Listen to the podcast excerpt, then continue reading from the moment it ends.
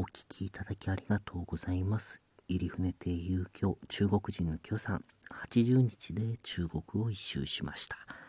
これは北の方ですね、フフホトというところで翔くんのお墓に行きました。翔くん、昭和の章に君と書きます。これ女性です。皇帝の娘ですね。私知らなかったんですが、あの、えー、中国の北にはずっと、まあ、えー、東西に高い山脈があるんですよ。で、その向こうには昔からその騎馬民族がいるんです。で、騎馬民族がまあ、その攻めてくるんですよね。その中国の王朝に。で、騎馬民族の力が強くて、王朝が弱かった時ですよ。その平和を保つために皇帝の娘がその騎馬民族のところへお嫁に行ったんだそうです。で、平和を保ったという。で、この皇帝の娘さん、これが将軍です。当時の、まあ、京さんから聞いたらば騎馬民族ではもう生肉を食らう野蛮な族だっていうもう同じ人間だと多分思われてなかったところに皇帝の娘が行ってで平和を保ったっていうんで中国の人には今でも大変に信仰されているそうです。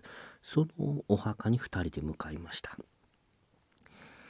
でそのバスで、まあ、駅から向かうんですよね。でバスの運転手さんと許さんがちょっと大きめの声でやり取り始めてんですよね。言い合いをして。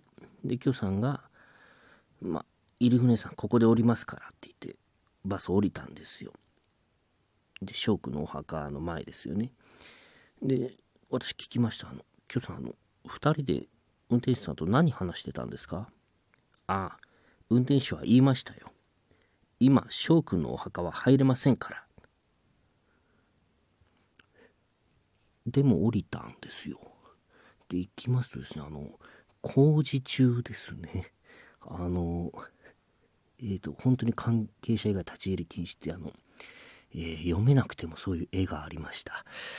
ですけどまあずんずん入っていくんですね。許さんは。気にしないんですよ。あの入っていったらもうですねあの完全な回収中ですよね。あのえっ、ー、とそのお墓がまあ大きな古墳丸い古墳があるんです。円形のなんで、えー、小山ですね。小さい山があるんですけどそこに向かっていく参道といいますかですね。あのこんなの初めて見あのもう道路が全部掘り起こされてるんですよ。あのなん畑の畝作るような感じですかね。あのこれはあの入っちゃいけないっていうのはもうみんなわかると思うんですけどね。でもそのなんですか掘り起こされた道を進んでいくんですよ。で別にと確かに止められはしないんですけれど。でまあ小山にたどり着きましてね。で上に上がれるんですよ。で上に上がるとまあそのなんですかもう街が一望できますよ。でそのなんですかねああの向こうに行ったんだっていう高い山脈も連なってまして雪景色ですごく綺麗でした。でお参りをしましてその後まあ降りてそのお墓の山を2人でくるっと歩きながら一周しました。公園みたいになってるんですよ。で許さんがあの言うんですよね。入船さんどう思いましたか？